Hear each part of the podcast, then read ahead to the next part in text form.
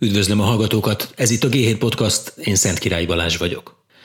Éppen egy hónappal ezelőtt, február 22-én azzal vettük fel szokásos epizódunkat, hogy több tényező is veszélyezteti a magyar gazdasági kilátásokat. A kockázatok között az első helyen említettük a koronavírus terjedését. De ami az elmúlt 30 napban történt, arra nem számítottunk.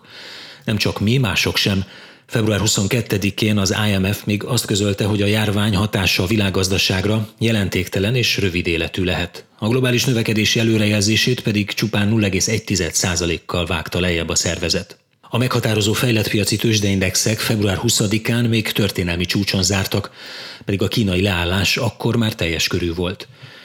Egy hónapja még szinte kivétel nélkül azt gondoltuk, hogy kis szerencsével a járvány egy időben kellő erővel kezelt kínai belügy maradhat, ami legfeljebb a kiterjedt német beszállítói láncon keresztül érheti el a magyar gazdaságot. El sem tudtuk képzelni, hogy napok választanak el bennünket egy ember emlékezet óta nem látott méretű világjárványtól, és annak minden társadalmi és gazdasági borzalmától. Szabó Lászlót a Holdalap kezelő elnökét hallják. Itt komplett iparágakat húznak le a WC-be, és tök mindegy, hogy mennyire voltál okos, tök mindegy, hogy mennyire voltál óvatos, elveszíted az árbevételedet. A járvány olaszországi megjelenése, az ottani karanténokról és az ipari központok lezárásáról szóló hírek tették világossá Európában, hogy mi is komoly bajban vagyunk. Azóta a vírus terjedés lassításáról, a tesztelés fontosságáról szól minden okkal. A járvány csúcspontján ugyanis sajnos előfordulhat, hogy az egészségügyben dolgozók igyekezete ellenére lesznek majd, akik ellátás nélkül maradnak. A G7-en a napokban megjelentetett számításaink szerint, ha a fertőzöttek fél százaléka hal bele a koronavírus szövődményeibe, akkor is 15 ezernél több magyar áldozattal számolhatunk. A vírus terjedése azonban a járvány eddigi első fázisában kevésbé volt látványos, Számítson mindenki arra, hogy a következő napokban ez változni fog. A távolságtartás és a távmunka viszont már most is alapjaiban írja felül a megszokott életünket. Több generáció először találkozhat tartós áruhiányal és mennyiségi korlátozásokkal a boltokban, vagy a mozgási szabadságunk eddig elképzelhetetlen beszűkülésével. Mostanra világos, hogy egy igen komoly, gyorsan terjedő, sok részletében átláthatatlan, a korábbi gazdasági válságokhoz sok szempontból nem hasonlító időszakba léptünk. A G7 Podcast mai epizódjában neves gazdasági szakemberek segítségével azt járom körbe, hogy mit kellene tenni, hogy elkerüljük a gazdaság teljes összeomlását, és hogy a lehető leggyorsabb legyen a kilábalás. Palócévát, a Kopintár kivezérigazgatóját hallják. Ami most nagyon fontos lenne, az a gyorsaság. Gyors reakció rögtön az elején, mert később, hogyha nagyon sokáig fontolgatjuk a dolgot, akkor félő, hogy már a gazdaság olyan szövetei szétmálnak, vagy legalábbis szétmálásnak indulnak, amelynek nincsen oka. A kormány már a hét közepén több százezer munkanélküliről beszélt, napok alatt álltak le olyan kulcsfontosságú százezreket foglalkoztató iparágok, mint a turizmus és a vendéglátás. Magyarok ezrei veszítették el az állásukat Ausztriában és más uniós országokban generálisan a munkahelyek megőrzését szolgáló intézkedés csomagot kellene összeállítani, és ami nagyon fontos elvi kérdés, hogy most nem a költségvetés számít. Tehát el kell engedni a költségvetési hiányt, fel kell függeszteni az adósságszabályt a a helyzetre való tekintettel, és minden erővel arra a néhány hónapos mentőakcióra koncentrálni, ami előttünk áll. Szintén csupán napok kellettek ahhoz, hogy az árufúvarozás akadozni kezdjen, ami ha tartós marad, az élelmiszer ellátást is fenyegetheti.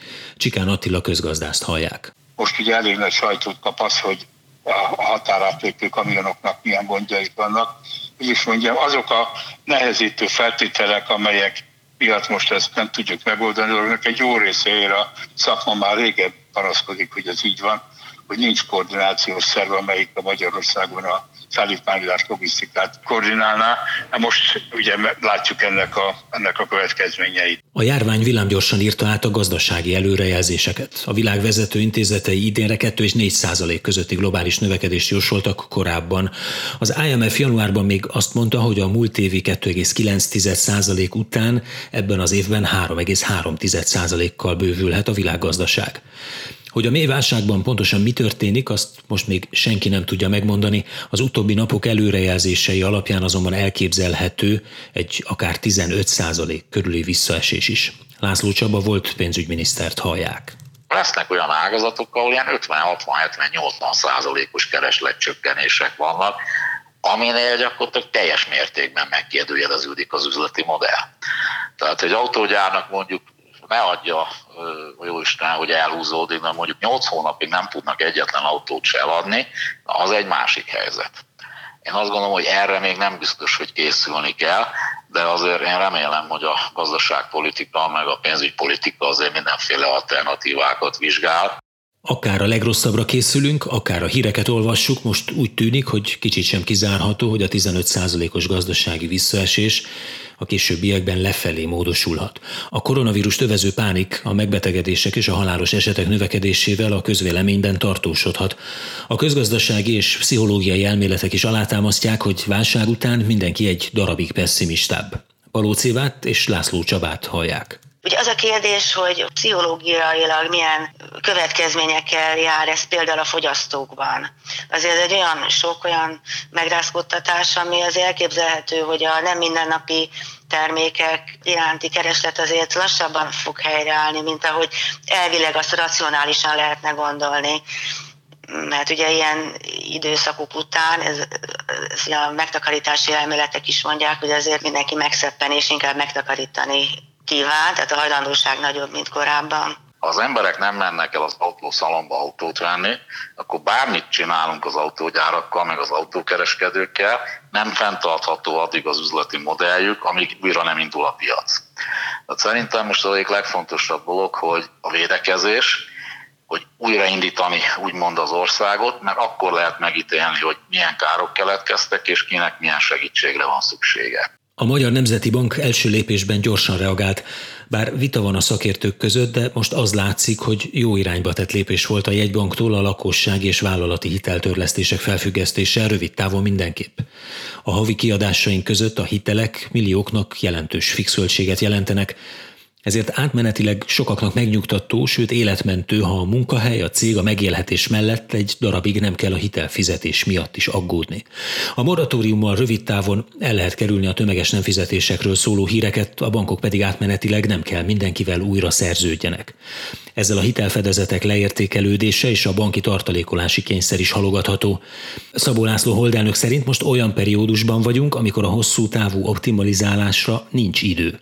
A jegybank feladata a tűzoltás, amiben az MNB eddig jól vizsgázott, viszont baj, hogy a kormány gazdaságpolitikai reakciója késik hogy azért mi Magyarországon, itt a magyar gazdaságpolitika azért ugye kicsit lesajnálta az eurózát, ezek ilyen lassúak, ezek így egyeztetnek, meg ugye meg van kötve a kezük, meg soha nem tudnak semmit elhatározni, tehát ugye bezzeg, hogy egyébként mi gyorsan döntünk, villámgyorsan, líderek vagyunk a fontos gazdaságpolitikai döntéseket tekintve, és most valahogy azt látom, hogy az eurózóna gyakorlatilag iszonyatosan eh, gyorsan eldöntötte a dolgokat, elképesztő régi viták végére pontot tett, nyitotta a fiskális, szinte a korlátlan fiskális érénkítésnek a, a kapuit, és ez, ez, ez, ez hihetetlen volt. Mi még itt még mindig ilyen 50-100 milliárd forintos programokkal így ezért piszmogunk és, és számolgatunk, meg ilyesmi, ez persze tök jó.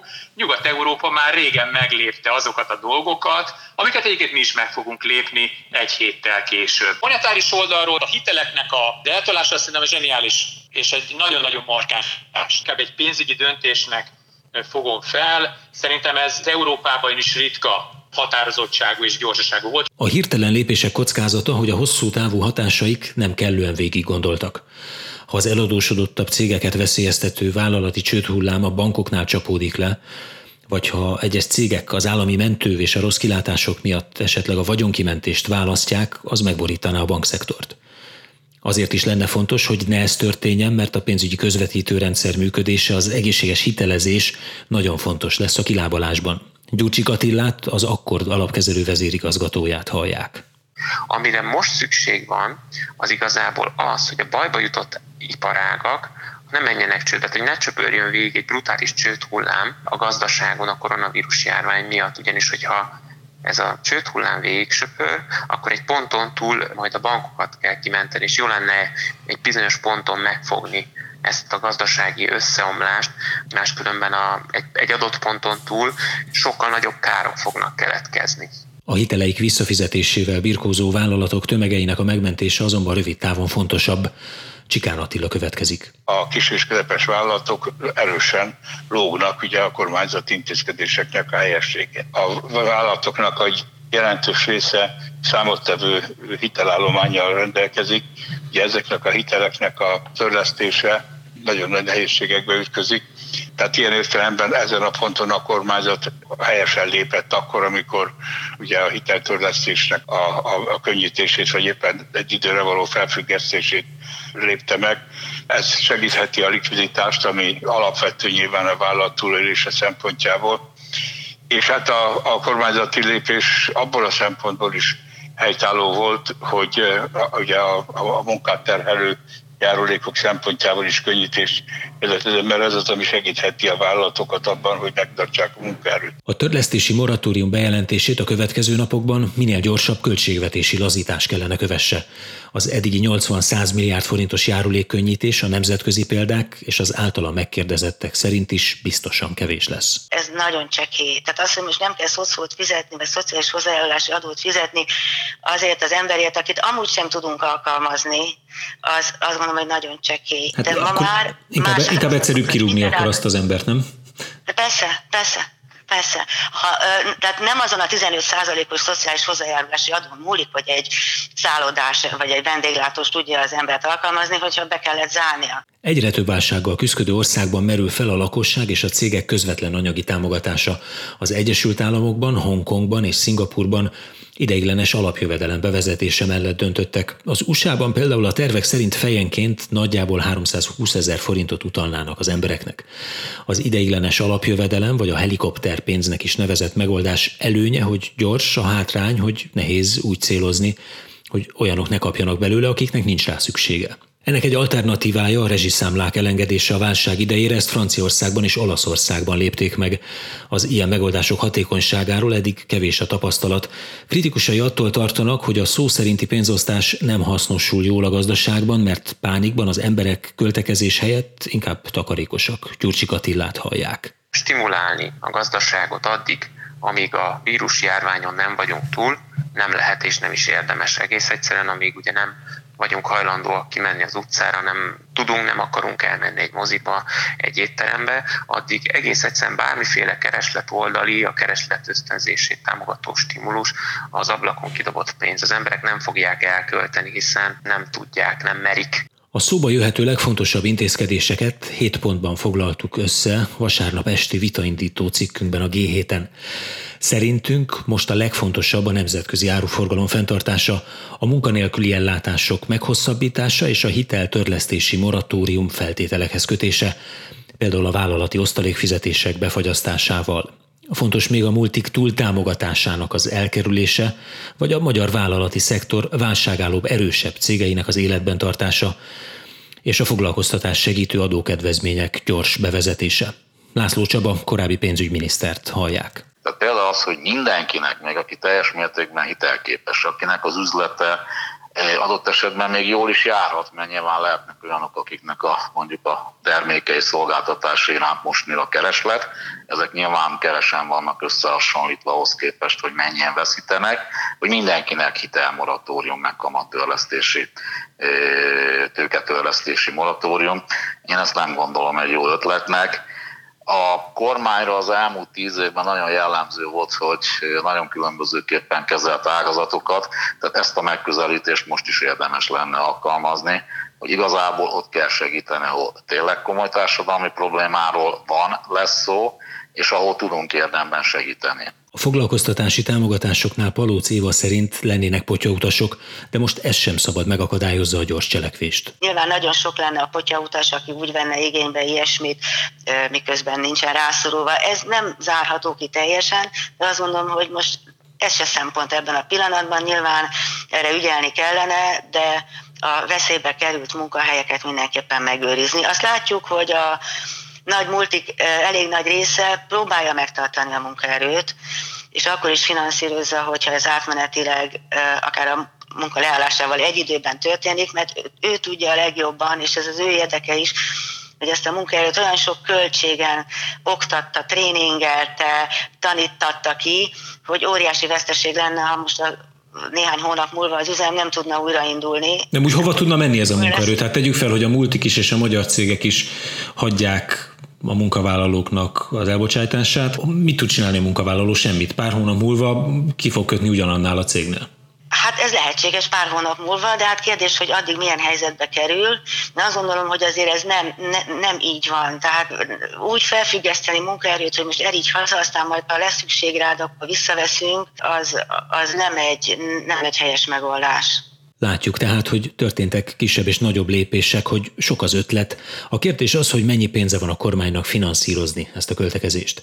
A magyar költségvetés az előző szárnyaló gazdasági periódusban évről évre költekezéssel fűtötte még följebb a keresletet, ezzel többletnövekedést generált, ezért a gazdasági mutatók általában fölülmúlták a várakozásokat is.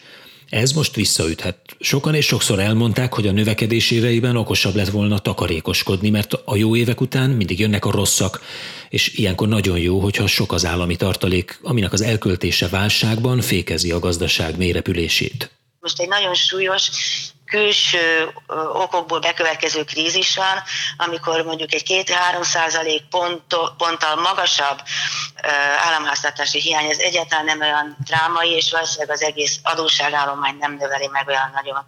És az adósságállomány szépen csökkent 70 százalék alá, hogyha fölmegy 70 százalék fölé, akkor egyáltalán nem kell ettől később olyan drámai intézkedéseket elvárni, amit, amitől akár a háztartások, akár a vállalatok nagyon nehéz helyzetbe kerülnének. Szerencsére a magyar államháztartás most, ugye az adósság még mindig magas, de ezért már nem olyan nagyon magas, lehetne alacsonyabb, és a kormány jó, sokkal jobban csökkenthette volna az államadóságot, nem kellett volna minden év végén 5-600 milliárdot elverni, mert látták, hogy olyan szép a költségvetés helyzete. Ez most hiányzik, de mindegy, most már ezt már hagyjuk, volt, ami volt, de azt gondolom, hogy 1000-1500 milliárd forint egyáltalán nem olyan drámai, amit erre kellene költeni. Elkezdtek már január-februárról beszélni arról, hogy hát bizony a költségvetési szabályokat ugye kimondottan egyébként a zöld gazdaság erősítés érdekében fel kell lazítani. Tehát, hogy mondjam, már, a, már a, ennek a költségvetési fegyelemnek a, a, a megdolgozása egyébként egy másik témával kapcsolatban már ez így elindult, és Ugye ebbe a hogy mondjam, ebbe a kicsit fellazított gondolkodásba ütött be ez a koronavírus probléma. Tehát szerintem a zöld átállás az már résznyire kinyitotta az ajtókat, és ezt a kinyitott részt, ezt nyilván ennek az egész koronavírusnak a vihara az gyakorlatilag letépte. De ugye világosan kell látni, hogy egy bizonyos szint után a pénz elköltése is nehézségbe ütközik, már mint a észszerű elköltése. Tehát itt most óriási felelősség hárul a a gazdaságpolitika döntéshozóira, hogy megtalálják azt a mértéket, amit te kijelöltél azáltal, hogy azt mondani, hogy hatékonyan segíteni a pillanatnyi megoldást, de a folytathatóságnak a feltételeit kielégíteni, és gondolni arra, hogy mi lesz a válságnak a megoldása után. Az látszik a világban is, hogy óriási számok kezdenek elhangozni, tehát itt akár az Egyesült Államokban is elhangzott már egy két trilliárdos csomag a hétvégén, hogy ilyen mértékben fogják a gazdasági szereplőket támogatni, és hát itt a, nagyon-nagyon konzervatív német gazdaságpolitikai döntéshozók is, mert több száz milliárd eurós gazdasági mentőcsomagról beszélnek, úgyhogy azt gondolom, hogy a, a tényleg az igazi nagy fegyvereket, vagy nagy ágyút még nem vetette be a magyar kormány sem, hiszen hiszen ilyenfajta pénzügyi támogatás még nem volt, de vélhetően lesz. Ezt a mostani válságot is a jegybank és a kormány gyors helyzetfelismerése és szoros együttműködése hűtheti a leghatékonyabban. Nekünk most kifejezetten előnyös, hogy a magyar gazdaság sikeresen ledolgozta korábbi hatalmas devizatartozását, és az adósság szint is érdemben csökkent az utóbbi években. Mivel az adósságaink meghatározó része most forintban van, ráadásul a hazai lakossági és intézményi befektetők kezében, most jóval kevésbé vagyunk kitéve a nemzetközi pénzpiaci felfordulásnak. Kevésbé jó, hogy a régóta egy százalék alatt tartott jegybanki kamaton sokat vágni nem lehet, így nincs érdemi mozgástér a hagyományos gazdaság élénkítésre. A mostani válság azonban még tovább tágíthatja a jegybank lehetőségeit. A legvalószínűbb, hogy azt a pénzt, ami hiányzik a gazdaságok beindításához, a központi bankok teremtik majd elő mindenütt.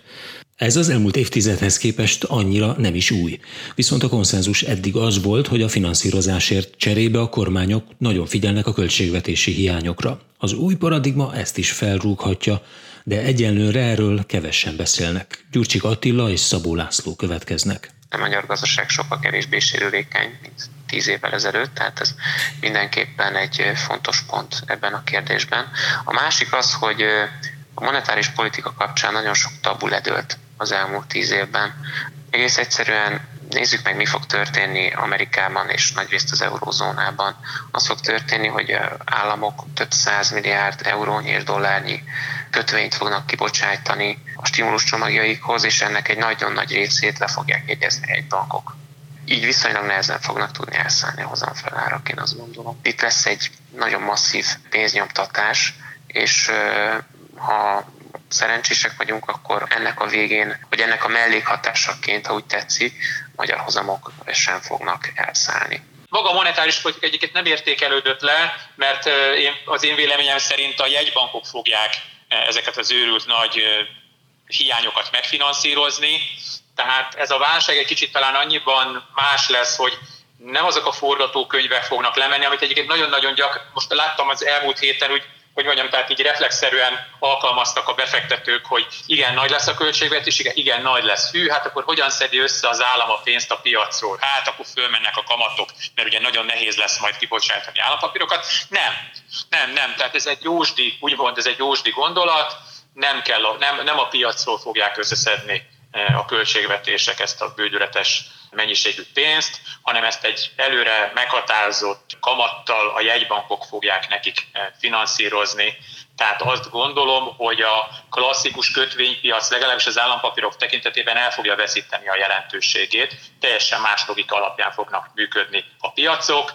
Egy kvázi egy hadigazdaság eh, alapján elrendelt modern monetári teóri fog győzedelmeskedni, ahol az állam és a jegybank eh, eldönti, hogy mi lesz az a kamatszint, ahol a jegybank egyébként korlátlanul meg fogja venni eh, az adott állam által kibocsájtott állampapírokat. Itt az előző, tehát mondjuk az elmúlt nyolc évet tekintve azért Európában ugye volt egy olyan deal, szerintem a, a monetáris meg a fiskális hatóságok között, hogy amennyiben egyébként az országok betartanak bizonyos szabályokat, tehát nem élnek vissza a helyzettel, tehát óvatos költségvetési politikát folytatnak, akkor ezt az ECB kvázi nullán megfinanszírozza nekik. Nyilván a csökkenő kamatkiadások rendkívül nagy buffer fognak jelenteni egyéb kiadások felé átcsoportosításba, tehát ez egy jó deal volt, és ez működött, tehát azért, amiről most beszélünk, az gyökeresen más rendszer. Itt az alacsony finanszírozás megmarad, de a monetáris politika nem fogja megkövetelni az óvatos fiskális politikát, ha nem is korlátlanul, de elképzelhetetlen nagy hiányokat is be fog finanszírozni, nem piaci alapon, hanem valamiféle megállapodásos alapon. Mint minden válság kezdetén most is kézenfekvő, hogy a várható eseményeket a korábbi válságok tapasztalataiból próbáljuk megjósolni. A koronavírus válságban és a legutóbbi 2008-ban induló hitelezési válságban úgy tűnik, hogy kevés lesz a közös vonás. A munkanélküliség megugrása, a tőkepiaci és hitelezési vesztességek persze azonosak, még ha a mértékük eltérő is lesz, ahogy a gazdasági teljesítmény visszaesése is minden válság alapköve. Mégis most azt látjuk, hogy nem csak a jegybankok életében kezdődik most új fejezet, hanem sok más szempontból is egy másik úton vagyunk. Az egyik fontos különbség például az, hogy akkor, 2008-9-ben az eladósodott államok és vállalatok kerültek leginkább bajba. Most válogatás nélkül napok alatt véreztek el nagyon sokan. A piacaik totális leállása miatt a jól menedzselt cégek közel ugyanakkor a bajban vannak, mint a gyengébbek. Abban is más ez az összeomlás, hogy az összetevői egyszerűbbek, átláthatóbbak. Ezért a helyzetre adott válaszok is egyértelműbbek és gyorsabbak lehetnek. Ha egyszer az egészségügyi járványhelyzeten túl leszünk, mindez bizakodásra adhat okot. Nekem nem is a 2008-as válság jutott erre eszembe, hanem a 90-es évek elejé válság, amikor ugye, a tranzíciós válságnak hívtuk, amikor azt gondolták a közgazdászok, meg akkor ugye pénz sem volt.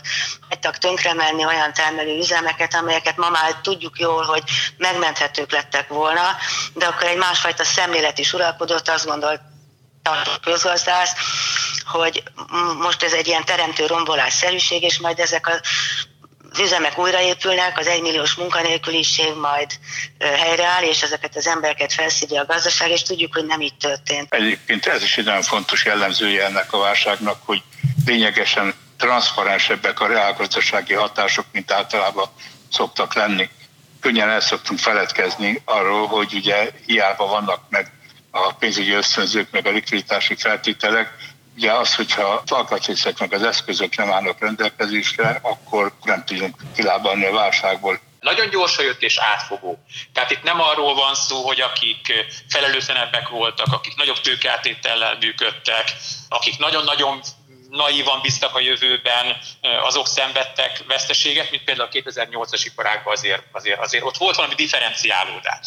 Tehát egy csomó iparágban azért az óvatos, visszafogott, nagy tartalékokkal tervezők azért meg tudtak maradni. A világban mindenütt készülő hatalmas költségvetési költekezések az inflációt is nem sokára beindítják. Ez a mögöttünk hagyott évtizedben igencsak nehezen ment, most több okból változás lehet ebben is. Bár a, a gazdasági visszaesés ugye az első körben az egy deflatórikus hatású, tehát az inflációs ráták azok az elkövetkező néhány negyed évben nyomottak lesznek, ugyanakkor ezeknek a stimulus csomagoknak, az óriási állami költekezéseknek a, a másik oldalán viszont az infláció el fog szállni, és én azt is gondolom egyébként, hogy nem csak azért fog elszállni, mert az államok nagyon sokat költekeznek, hanem mert a vírusnak van egy olyan, lesz egy olyan mellékhatása, hogy a globalizációból egy picit vissza fogunk venni, és ez a globalizációs trend, amit ami elindult végül is talán részben a Donald Trump megválasztásával a világban, ez fel fog erősödni. Tehát egy második világháború utáni amerikai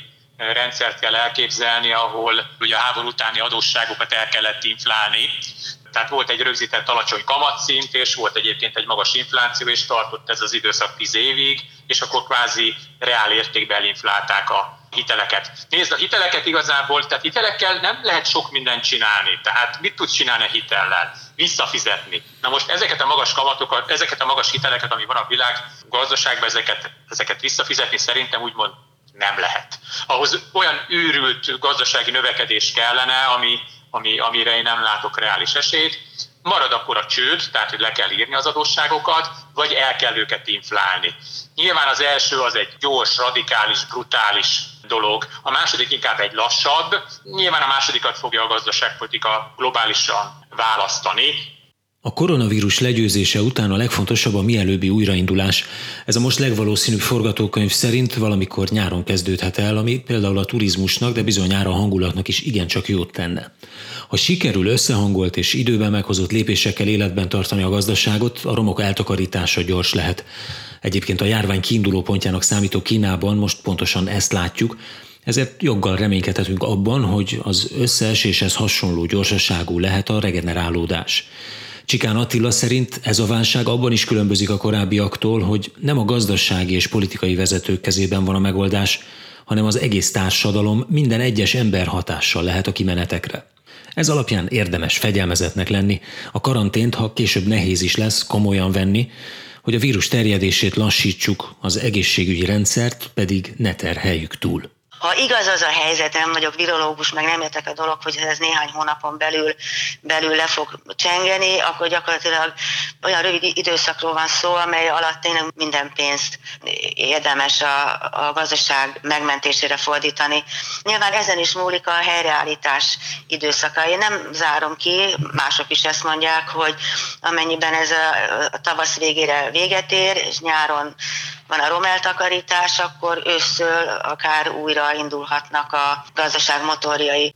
Na most ami talán biztató, hogy én nem gondolom azt, hogy ez évekig tart, tehát én azt gondolom, hogy néhány hónap alatt szépen lassan lesz esély a gazdaságnak visszaállni, ha nem is arra működésére, onnan elindult, de egy, egy normalizáló működésbe. Soha legalábbis az általam ismert gazdaságtörténetben nem fordult elő, hogy olyan mértékű lett volna a társadalomtól való függése a megoldásnak, mint, mint ahogy ez most van.